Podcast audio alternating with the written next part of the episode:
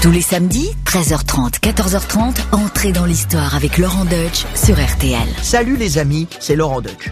Lors de notre dernière émission, je vous ai raconté l'ascension fulgurante de l'empereur des Français Napoléon Ier. Comment un petit Corse s'est hissé au sommet du pouvoir après le coup d'État du 18 Brumaire? Comment il s'est sacré lui-même empereur en la cathédrale Notre-Dame de Paris, comment il a vaincu les armées coalisées des monarchies européennes, comme lors de la fameuse bataille d'Austerlitz, comment il a installé son pouvoir sur tout le continent en plaçant les membres de sa famille à la tête de royaumes satellites de la France, comment il a assuré sa descendance en répudiant l'impératrice Joséphine et en épousant en seconde noces une archiduchesse autrichienne, Marie-Louise, qui lui a donné l'héritier qu'il espérait tant? Bref, comment Napoléon est arrivé au top du top. Pour ses partisans, il est l'aigle, le nouveau maître du monde, mais pour ses ennemis, en particulier les Anglais, il est l'ogre, l'usurpateur, l'homme à abattre. Et nous étions restés sur cet incident diplomatique survenu à l'été 1811, soit l'apogée de l'Empire, où Napoléon s'était permis d'insulter publiquement l'ambassadeur du tsar le 15 août au palais des Tuileries. Cet esclandre sert en fait de prétexte à Napoléon pour affronter l'autre géant du continent, la Russie, qui selon lui ne respecte pas le traité de Tilsit signé en 1807 qui vise à imposer un blocus continental à l'Angleterre. À 42 ans, Napoléon se croit invincible et s'apprête à envahir la Sainte Russie. Et là, franchement, c'est le coup de trop. Oui, plus on s'élève et plus dure est la chute. C'est ce que nous allons voir tout de suite. Alors, Entrez dans l'histoire sur RTL. RTL, entrez dans l'histoire. Avec Laurent Deutsch. À l'été 1812, l'empereur des Français se présente sur les rives du Niémen à la tête de 680 000 hommes, la plus grande armée jamais levée. À ce moment-là, il est encore disposé à négocier. En fait, il veut surtout faire peur au tsar Alexandre Ier dans l'espoir d'une issue pacifique. Mais ses offres de paix restent lettres mortes le tsar l'ignore. Alors, Napoléon décide de franchir le Rubicon. La Russie ne comprend que le langage du canon. Et si Napoléon a l'avantage du nombre, les Russes, eux, ont celui du terrain. Un terrain aussi hostile qu'immense.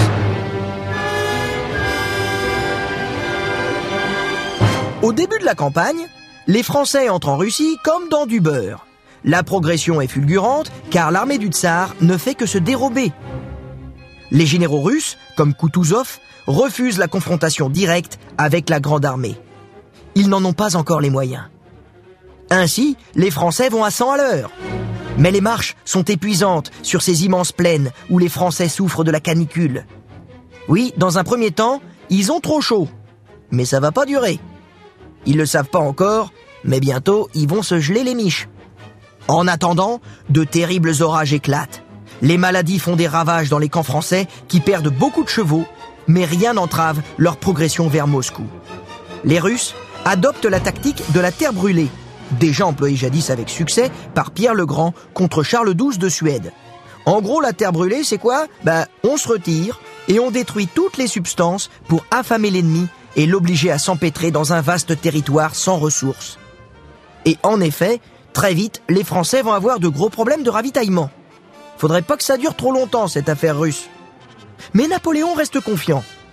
En prenant Moscou, Alexandre n'aurait pas d'autre choix que de capituler, croit-il. Après tant d'esquives, de refus ou d'escarmouches, l'affrontement inévitable finit par avoir lieu à Borodino, au bord de la rivière Moscova, aux portes de Moscou. Enfin, Napoléon tient sa bataille. C'est l'heure de vérité. Le combat fait rage avec une violence inouïe. C'est une pluie de métal, un orage de poudre, un tonnerre de feu. 120 000 coups de canon sont tirés. Les pertes sont lourdes dans les deux camps. C'est un carnage, mais les Français emportent la victoire. Elle n'est pourtant pas décisive, car les Russes sont parvenus à se retirer en bon ordre. Néanmoins, ils sont contraints de laisser le champ libre à Napoléon pour investir Moscou. La ville a été évacuée quelques heures auparavant sur les ordres du gouverneur Rostopchine. Napoléon prend ses quartiers au Kremlin, dans les appartements désertés par le tsar, réfugié à Saint-Pétersbourg. Du coup, Napoléon l'attend de pied ferme, mais Alexandre fait la sourde oreille et refuse de s'asseoir à la table des négociations. Mais qu'attend-il? Qui neige? Eh bien oui, précisément, Alexandre attend l'hiver. Il veut avoir les Français à l'usure. Et ainsi, les jours passent dans cette ville fantôme au clocher bulbeux. Et soudain, dans la nuit du 14 septembre 1812, un gigantesque incendie est allumé sur ordre de Rostopchine, transformant la capitale en gigantesque brasier. Les 9 dixièmes de la ville partent en fumée. Incroyable, les Russes sont prêts à sacrifier leur ville sainte pour affamer l'ennemi. Franchement, faut être sacrément déterminé. Napoléon doit donc rebrousser chemin, d'autant plus que les premiers signes d'un hiver cruel s'annoncent avec précocité. C'est alors que commence une pénible marche-retour par le même itinéraire que celui emprunté à l'aller. Mais cette fois, Kutuzov se lance à la poursuite des Français. L'arrière-garde est constamment harcelée par les terribles Cosaques qui rôdent comme des vautours, fondent sur les soldats à la traîne et se livrent aux pires atrocités. À cela s'ajoute le manque de vivres et les frimas de plus en plus cinglants. Après le brasier de Moscou, la grande armée sombre dans un enfer de glace. Le thermomètre chute jusqu'à moins 30, comme à Smolensk. Le froid colle les lèvres et gèle les membres. C'est tendu, les mecs, parce que celui qui s'assoupit ne se réveillera pas forcément. La faim, en plus, tenaille les ventres. Les soldats les plus chanceux se disputent des carcasses de chevaux. Les plus désespérés se livrent au cannibalisme. C'est l'horreur absolue. La Grande Armée, ou plutôt ce qu'il en reste, parvient quand même fin novembre sur la rive est de la Bérésina, près de Minsk. Elle échappe par miracle à l'anéantissement total en franchissant les eaux gelées de la rivière. Napoléon laisse le commandement à Murat et regagne Paris en urgence, car on l'a informé d'une tentative de coup d'État. Oui, son trône vacille. L'empereur des Français entrevoit une cruelle vérité du pouvoir. Du triomphe à la chute, il n'y a qu'un pas. Ou pour utiliser une métaphore digne des empereurs romains, du Capitole à la roche tarpéienne, il n'y a pas loin.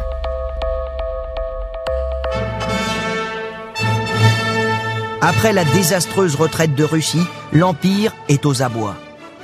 Napoléon parvient encore à battre les Prussiens en mai 1813, mais la défaite de Leipzig sonne le glas du Grand Empire. La sixième coalition dresse toute l'Europe contre la France.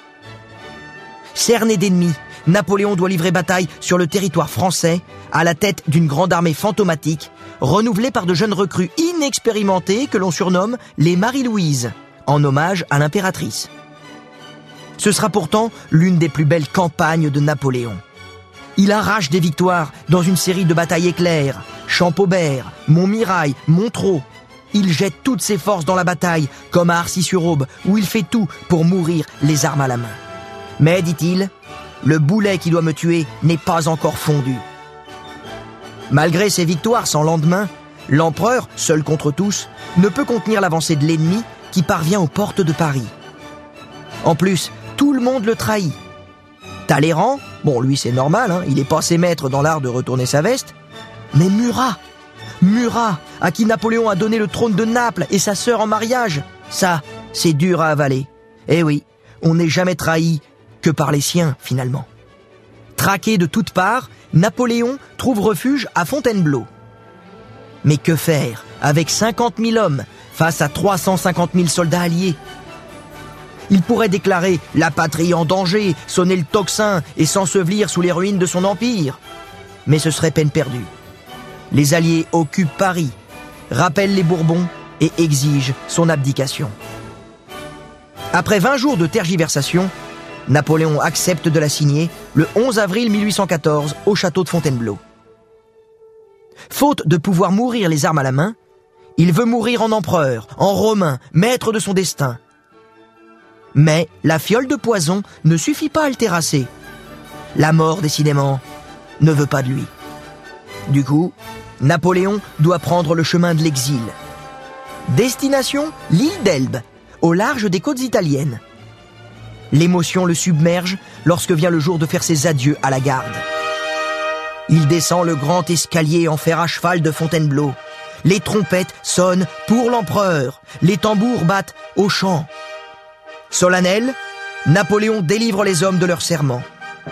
Des larmes roulent sur les joues de ses fidèles grognards jusqu'à leurs vieilles moustaches. Napoléon embrasse leur drapeau et monte dans une berline, la mort dans l'âme. Mais il y a des morts dont on revient et des adieux qui ne sont que des au revoir.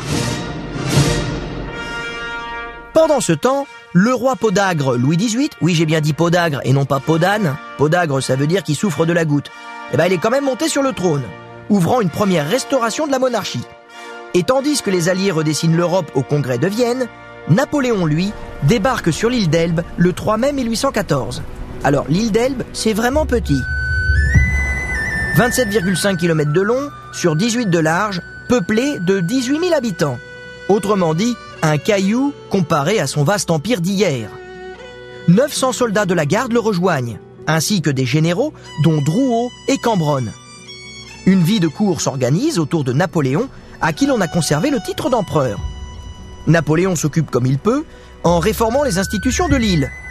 Il modifie le droit, entreprend la construction de nouvelles routes, fait construire un hôpital, un lazaret, fait planter des arbres, redessine les jardins, modernise l'adduction d'eau. Il réforme, supervise, inspecte, il ordonne. Il fait du Napoléon en miniature. En gros, il s'occupe. Il participe même à la pêche traditionnelle du thon. Et le gars vraiment il se fait chier, hein. il est à bout, hein. il tient pas en place. En gros, il fait tout pour tromper l'ennui. Le 15 août, on célèbre son anniversaire. Il y a un super bal, un feu d'artifice tiré devant 200 invités. Napoléon a 45 ans. Le climat est doux, l'air est parfumé, Napoléon se refait une santé, il passe de longues heures sur la côte rocailleuse, observant sa chère Corse qui par jour de beau temps se détache au loin sur l'horizon. Il pourrait s'arrêter là, profiter d'une vie paisible, écrire ses mémoires, draguer des italiennes, se mettre à la mandoline. Mais l'oisiveté, vous l'avez compris, c'est pas son truc. Il y a le sentiment d'une mission inachevée, ça lui laisse un goût amer dans la bouche. Il a la nostalgie de la grandeur, des conquêtes, surtout quand le soleil se couche, quand le silence se fait, tu sais, un peu comme un dimanche soir quand t'as école le lendemain, le blues du dimanche soir, ça c'était chaud sur l'île d'Elbe. Mais Napoléon ne va pas céder longtemps à la nostalgie. En plus, l'espoir renaît en lui quand des nouvelles de Paris lui parviennent en secret. Oui, le podagre Louis XVIII ne fait pas l'unanimité. Les soldats qui hier encore étaient tout sentent aujourd'hui qu'ils ne sont plus rien. Des voix déçues s'élèvent et déplorent son exil. Mieux, elles le réclament. Les vœux de l'armée le rappellent, son destin doit s'accomplir. Alors, Napoléon prend une folle décision Agir, c'est-à-dire revenir, et ce sera quitte ou double, comme on le verra tout à l'heure avec notre invité l'historien Pierre Branda. En effet, Napoléon risque gros, mais il aime jouer sa vie sur un coup de dé. N'a-t-il pas déclaré un jour ⁇ Quand on veut, on peut, et quand on peut, on doit ⁇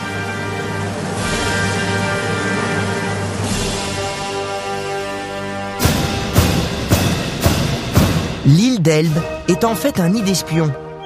Les Anglais pas fous ont dans l'idée d'éloigner Napoléon sur une île perdue au milieu de l'Atlantique, Sainte-Hélène. Ils envisagent même de l'assassiner. Mais Napoléon sent le coup fourré, il faut agir sans tarder.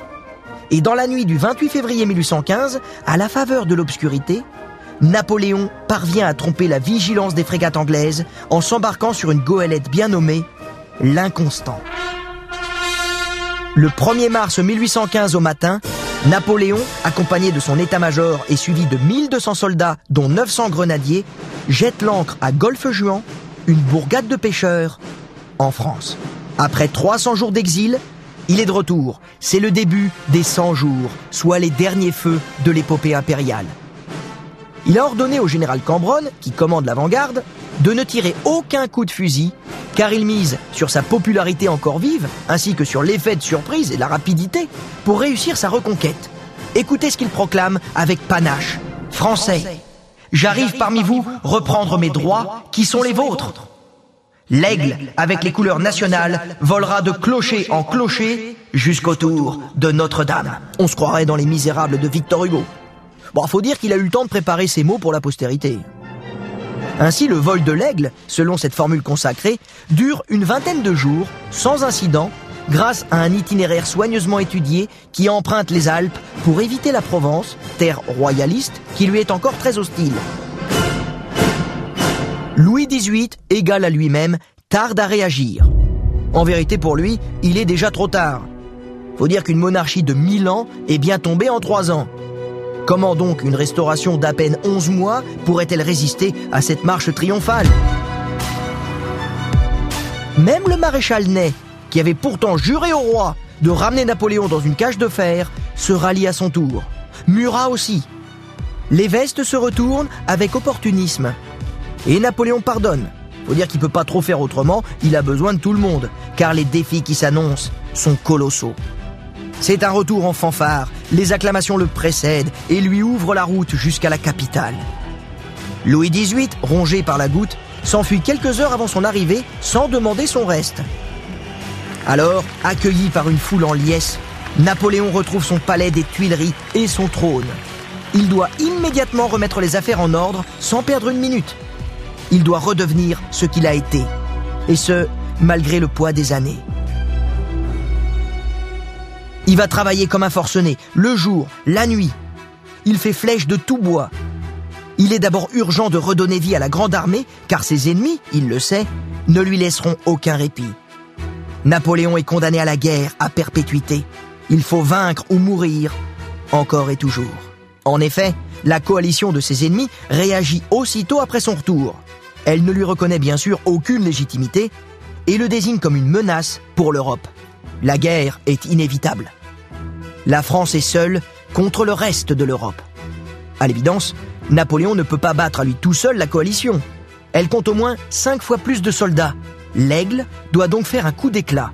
Il veut provoquer un choc, une victoire fulgurante qui laisserait l'ennemi suffisamment étourdi, sidéré, pour qu'il accepte de s'asseoir à la table des négociations. Il décide donc de frapper le premier. Napoléon prend les devants et part attaquer la Belgique où cantonne l'armée anglo-néerlandaise commandée par Wellington et l'armée prussienne par Blücher. L'empereur des Français espère les battre séparément, se rendre maître de Bruxelles et contraindre les Alliés à la négociation. Après plusieurs victoires, il veut livrer la bataille décisive à 20 km au sud de Bruxelles, non loin du lieu dit Mont-Saint-Jean, près d'une petite ville nommée Waterloo.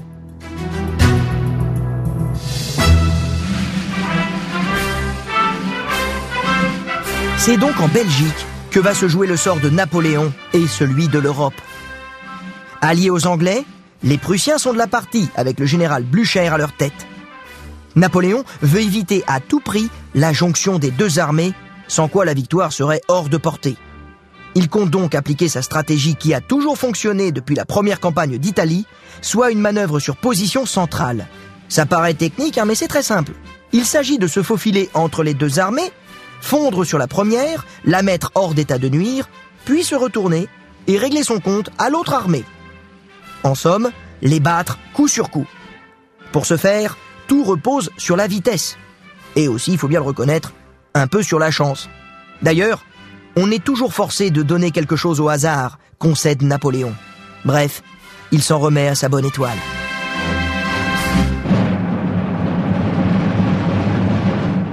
Dans les premiers jours de la campagne, le plan fonctionne à merveille. Le 16 juin, l'armée prussienne est battue à Ligny. Napoléon ordonne au maréchal Grouchy et à ses troupes de prendre en chasse leur retraite avant de revenir à ses côtés pour l'affrontement décisif contre les Anglais. En fait, d'Anglais, ce sont surtout des soldats hollandais originaires du Hanovre, du Brunswick et du Nassau.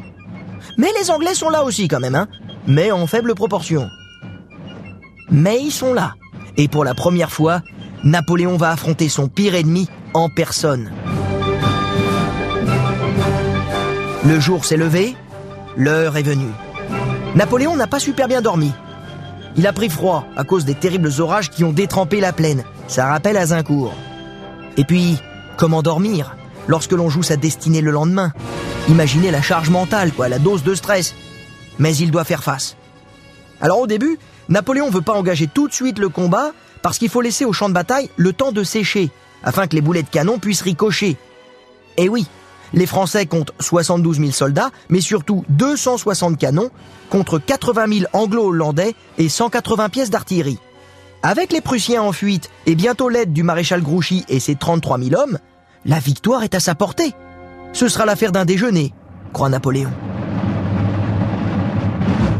En fin de matinée, il donne enfin l'ordre d'attaquer. L'aile gauche de la grande armée se bat vaillamment, mais les Anglais se défendent bien et usent impitoyablement du canon. C'est à croire que ses ennemis ont appris à se battre, après toutes les leçons militaires qu'il leur a infligées depuis 20 ans. Wellington ne fait pourtant que se défendre. Il ne fait qu'attendre et s'accrocher à ses positions sur le plateau comme une moule à son rocher. Mais qu'attend-il? se demande Napoléon. Eh bien tout simplement, il attend le secours des Prussiens. Napoléon parvient à arracher des positions à l'ennemi au prix de charges très sanglantes. Il croit tenir sa victoire, mais les grognards essuient un feu nourri et sont repoussés au moment où il prenait enfin position sur le plateau. Le sort semble s'acharner contre lui.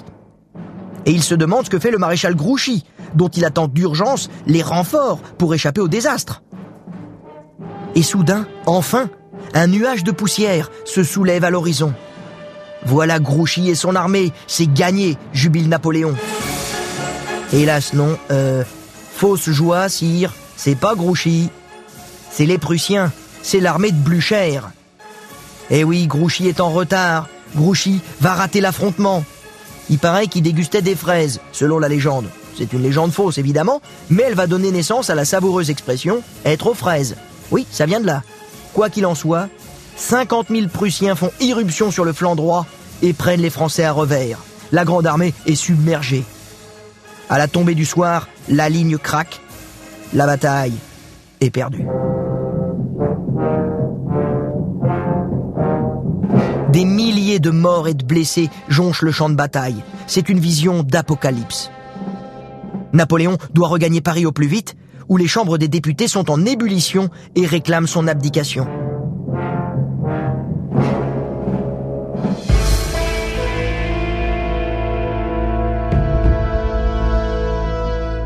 Louis XVIII prépare déjà ses valises pour récupérer son trône. Le bal des girouettes recommence. Les vestes se retournent avec opportunisme et Paris capitule. C'est fini.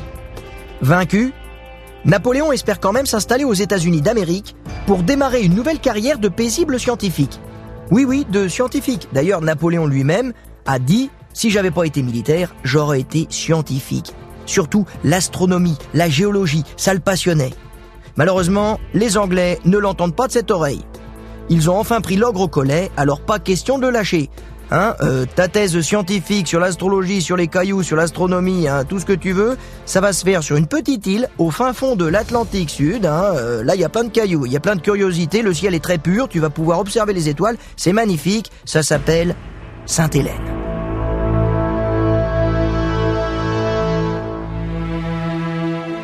L'empereur déchu est déporté vers l'île de Sainte-Hélène, sur laquelle il débarque le 16 octobre 1815 avec une poignée de compagnons d'exil sous l'étroite surveillance des Anglais, ses ennemis de toujours. Malgré l'isolement de cet îlot rocailleux perdu au milieu de l'Atlantique Sud, ils redoutent encore une évasion de leur illustre prisonnier. Le voilà pourtant sur un modeste rocher, aigle aux ailes brisées, Prométhée enchaîné aux confins de la terre. À la tête d'une petite garnison, le gouverneur de l'île, Hudson Law, est le geôlier de Napoléon et il le déteste. De toute façon, c'est réciproque. S'obstinant à l'appeler Général Bonaparte, pour mieux l'humilier, Napoléon ne répondra à aucune de ses lettres. Et il continuera à signer les siennes avec le titre d'empereur. Par contre, pour l'empereur, en guise de palais, c'est une petite maison rustique de Longwood qui l'attend. Une maison battue par le vent du large, dans un climat étouffant, à la fois chaud et humide. C'est là que l'empereur va vivre ses derniers jours, retranché avec un carré de fidèles, rongé par la maladie et l'amertume. Dans cette cour d'opérette, il règne une sinistre atmosphère de jalousie, de coucherie. Chacun espère profiter de l'héritage, comme le général de Montolon, qui laisse sans vergogne sa femme Albine satisfaire les pulsions de son empereur à la tombée de la nuit. On en parlera d'ailleurs avec notre invité, l'historien Pierre Branda. Oui, Napoléon tente de s'occuper comme il peut. Il courtise la femme du général, mais aussi il bouquine, il jardine, il trépigne. Il est de plus en plus amer. Et franchement, il y a de quoi, car l'aventure impériale se finit vraiment très mal. Par le traité de Paris, signé le 20 novembre 1815, les Alliés imposent à la France des conditions bien plus sévères que lors de la première abdication. La France perd la Savoie, le comté de Nice et plusieurs places fortes dans le nord et l'est. Elle doit verser une lourde indemnité de 700 millions de francs et subir l'occupation d'une partie du territoire par des troupes étrangères. Le bilan de Napoléon est donc euh, très mitigé. L'historien Jacques Bainville écrira un jour Sauf pour la gloire, sauf pour l'art, il eût probablement mieux valu qu'il n'eût pas existé. Bon, c'est peut-être un peu sévère, car il faut pas non plus négliger le code civil, les lycées, toutes les institutions, les réformes du consulat, la caisse des dépôts et consignations, j'en passe et des meilleurs. Il faut quand même pas jeter le bébé avec l'eau du bain. Il n'y a pas de raison nom de la loi, les hommes aient toujours tous les droits. Pensez que lorsqu'ils sont mariés, nous ne sommes plus que leur moitié. L'égalité, comme ils l'appliquent, ils appellent ça la République. Et ça, c'est de la faute à qui donc Hein Hein Hein Hein C'est de la faute à Napoléon. Mais il est vrai que la promesse d'un empire français rayonnant sur l'Europe a tourné à un incroyable désastre. Au crépuscule de sa vie, Napoléon est-il rongé par ce terrible constat d'échec lors de ses promenades sous surveillance? Sans doute. Car même s'il essaie d'écrire sa propre légende en dictant ses mémoires à Emmanuel de Lascaz, le fameux mémorial de Sainte-Hélène, dans lequel il rejette toujours la responsabilité sur les autres, allant jusqu'à faire de Waterloo une glorieuse défaite, Napoléon se laisse parfois aller en privé à d'amères confessions. Au fond, j'ai été mon unique ennemi. Personne, excepté moi-même, ne m'a fait de mal. Mes propres projets ont été les causes de ma ruine. Et c'est vrai qu'il y a du vrai dans cela. Napoléon a sans doute vu trop grand. Il a succombé à la folie des grandeurs, à l'ubris, ce péché d'orgueil et de démesure contre lequel la mythologie grecque nous mettait déjà en garde. Il aurait peut-être pu sauver son empire en faisant quelques concessions. Peut-être aurait-il dû tricher, louvoyer, temporiser, l'affaire à l'anglaise, quoi. Mais Napoléon ne tergiversait pas. C'était pas dans sa nature. Et sans cette obstination forcenée, Napoléon n'aurait pas été Napoléon. Les hommes de génie sont des météores destinés à brûler pour éclairer leur siècle, dit-il, comme pour mieux se consoler lui-même. Mais jusqu'au bout, Napoléon est resté lucide, au point de formuler cette vision prophétique quelques mois avant sa mort, le soir du 5 mai 1821. Je vous la livre en guise de conclusion. L'Europe ne formera bientôt plus que deux partis communs. On ne s'y divisera plus par peuple et par territoire, mais par couleur et par opinion. Et qui peut dire les crises, la durée, les détails de tant d'orages? Je ne pense pas qu'après ma chute et la disparition de mon système, il y ait en Europe d'autres grands équilibres possibles que l'agglomération et la confédération des grands peuples. Tout cela, je ne le verrai pas. Eh ben nous, si. Chapeau l'empereur. Entrez dans l'histoire. Laurent Deutsch sur RTL. Eh bien, j'espère que ce voyage sur les traces de Napoléon vous aura passionné. Et pour en parler, j'ai la chance d'avoir à mes côtés Pierre Branda, qui est historien, directeur scientifique de la Fondation Napoléon, auteur notamment d'un sublime Napoléon à Sainte-Hélène chez Perrin en 2021 et aussi la saga des Bonaparte chez Tempus en 2021. Donc, Pierre, vous êtes l'homme de la situation. On va parler de la chute de l'empereur. La chute, c'est évidemment l'exil, un double exil, d'abord sur l'île d'Elbe, mais c'est quand même euh, très risqué d'exiler un si grand homme dans un endroit si proche encore en Europe. Ah oui, euh, très très risqué. D'ailleurs, c'est le tsar qui impose cette solution aux autres. Euh, il prend une décision qu'on qualifiera de romantique, de chevaleresque, mais une fois qu'il a pris cette décision, il l'impose à ses alliés, à la France de Louis XVIII notamment, en disant, eh bien, c'est cette solution où mes cosaques restent sur les Champs-Élysées. Louis XVIII s'est exécuté, tout le monde s'est tu, mais euh, une fois le tsar retourné à Saint-Pétersbourg, eh bien, qui avait entre les mains le problème Napoléon? Eh bien, la France royaliste, l'Autriche et l'Angleterre, qui eux n'avaient pas adhéré n'était pas l'auteur de cette solution. Alors une fois sur place, on se doute que Napoléon, d'abord, il va pas euh, perdre de temps, il va pas rester passif, il va réorganiser l'île, mais En gros, il s'occupe avant de retourner sur la scène de la grande histoire. Clairement, il sait qu'il va revenir. Oui, oui, il sait, très bien qu'il va revenir. Il s'occupe, il, trace des routes, il s'occupe, mais effectivement, euh, il intrigue et il se renseigne sur ce qui se passe en France, et d'autant qu'il se sait euh, menacé. En réalité, euh, Talleyrand demande à son consul à Livourne d'élaborer un, plan pour essayer de l'enlever de l'île d'Elbe, pour le déporter, parce qu'on ne veut pas qu'il reste là. Et donc, on va tout faire pour soit le pousser à sortir, soit monter une coalition contre lui et essayer de s'en débarrasser, parce que pour eux, c'est le, le personnage dangereux. Il n'est pas question qu'il reste à quelques heures des côtes européennes. Hein. Oui, l'idéal c'eût été qu'il rejoigne Murat en Italie pour pouvoir éliminer les deux, mais il va encore une fois surprendre son monde, il va rentrer en France pour donc le vol de l'aigle et ses 100 jours de, de reconquête. Les Anglais aussi voulaient l'assassiner sur l'île d'Elbe, c'était pas bucolique. Ils le, surveillaient, mais effectivement, euh, alors ils l'ont au départ protégé, mais eux aussi étaient gênés avec Napoléon, d'autant que c'était la flotte anglaise qui tenait la, la Méditerranée, et Napoléon, on espérait tous, effectivement, qu'il se jette sur les côtes italiennes, rejoigne Murat, que là, une dernière bataille s'engage, et puis qu'on élimine les deux beaux-frères, les deux derniers Napoléon à, à, régner en Europe. Napoléon, qui est un joueur de poker, lui, va jouer différemment, on comprend que euh, la partie est engagée comme ça, donc il va essayer de retourner le plateau et euh, avoir comme allié, puisque en réalité, quand il part pour euh, la France, il n'a que 800 hommes, hein, l'armée royale, théoriquement, c'est 150 000 hommes.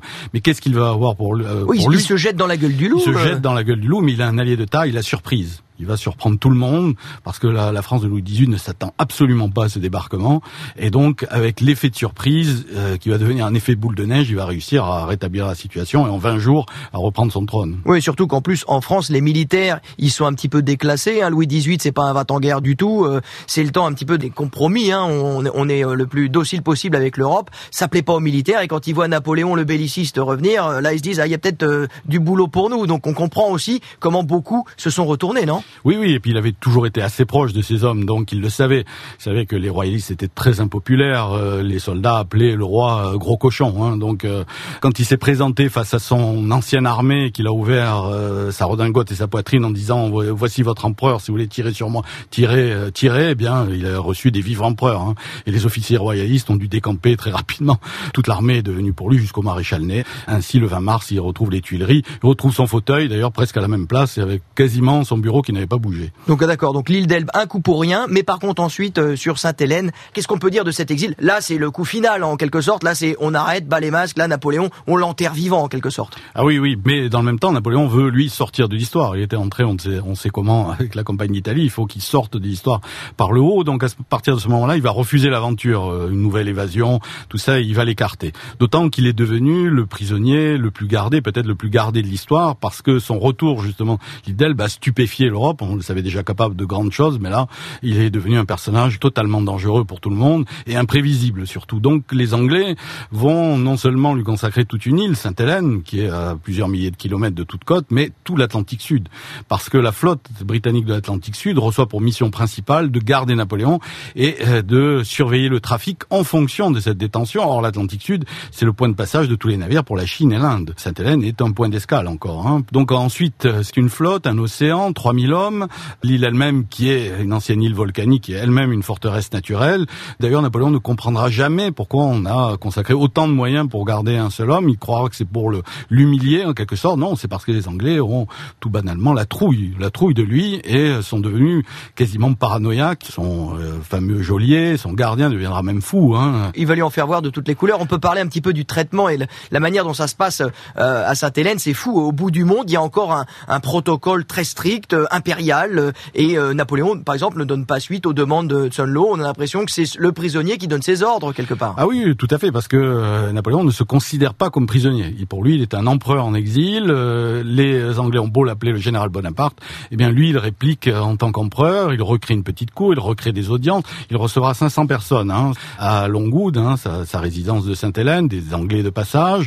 Euh, effectivement, les Hudson Law lui écrit au nom du général Bonaparte, mais les courriers reviennent Et lui, il répond pas, mais écrit au nom de l'empereur Napoléon. Bon, mais au final, les Anglais se plieront au protocole napoléonien quand ils, demandent à être reçus. Ils patientent dans le salon. Ils sont introduits par les huissiers de Napoléon. Napoléon les reçoit debout pour les empêcher de s'asseoir. Et ses officiers autour de lui restent debout aussi. Et il les oblige à euh, enlever leur chapeau. C'est lui qui tient la conversation. C'est lui qui pose les questions. Et c'est lui qui délivre les messages. Parce qu'en fait, s'il reçoit autant de monde, eh bien, c'est pour propager ses messages en Angleterre, se plaindre de son traitement et dire surtout qu'il s'est rendu euh, librement aux Anglais. Oui, il a été trompé. Il a été trompé. il s'attendait à aller à Londres, d'ailleurs tout ah près de la capitale anglaise, qui est un petit peu comme une vue de l'esprit. Mais il n'a pas totalement abandonné. Il veut sortir de l'histoire, mais il espère quand même retourner l'opinion publique avec ses correspondances secrètes. Oui, si les Anglais l'ont déporté aussi loin, c'est qu'ils craignaient leur opinion publique. Pardon, Pierre, mais je voudrais juste qu'on évoque deux secondes les conquêtes de Napoléon. Il n'a pas totalement abdiqué et abandonné le pouvoir et la conquête. D'ailleurs, même sur le terrain amoureux, il va littéralement euh, séduire euh, la femme d'un de ses fidèles, Madame de Oui, tout à fait. La femme du général de Montolon, Albine, est devenue très probablement sa maîtresse, a sans doute eu un enfant de lui. leur liaison dura entre deux et trois ans et était quasiment connu de tous et surtout de la petite cour hein, qui jalousait cette cette proximité. Mais ce fut la dernière histoire d'amour de Napoléon, car Napoléon, au-delà de ça, est un affectif et quelqu'un qui avait besoin d'une présence féminine privée, je le rappelle, de sa femme et comme de, de ses sœurs et de toute sa famille. Hein. Donc Albine, ce fut son dernier réconfort. Hein. Pour finir, Pierre, en deux mots. Euh la fin de Napoléon, empoisonnement, pas empoisonnement. Je pense qu'aujourd'hui, on sait tout simplement que c'est les conditions étaient tellement difficiles que sa santé n'a pas tenu. Oui, sa santé n'a pas tenu. Pour un hyperactif comme lui, son estomac n'a pas tenu. Il est mort des suites d'un ulcère de l'estomac, alors cancer, gastrite, on ne sait pas encore exactement, mais euh, son estomac, euh, d'ailleurs, ça s'est révélé à autopsie, était dans un état déplorable et l'a conduit vers l'anémie et la mort. Eh bien merci, merci Pierre, c'était passionnant. Je rappelle que vous êtes historien, directeur scientifique de la Fondation Napoléon et auteur de nombreux ouvrages dont les passionnants Napoléon à Sainte-Hélène chez Perrin en 2021 et la saga des Bonaparte chez Tempus en 2021. Et voilà, c'est terminé pour aujourd'hui, mais on se retrouve vendredi prochain pour un nouvel épisode d'entrée dans l'histoire, pour un nouveau personnage, pour un nouveau destin hors du commun. N'hésitez pas à vous abonner.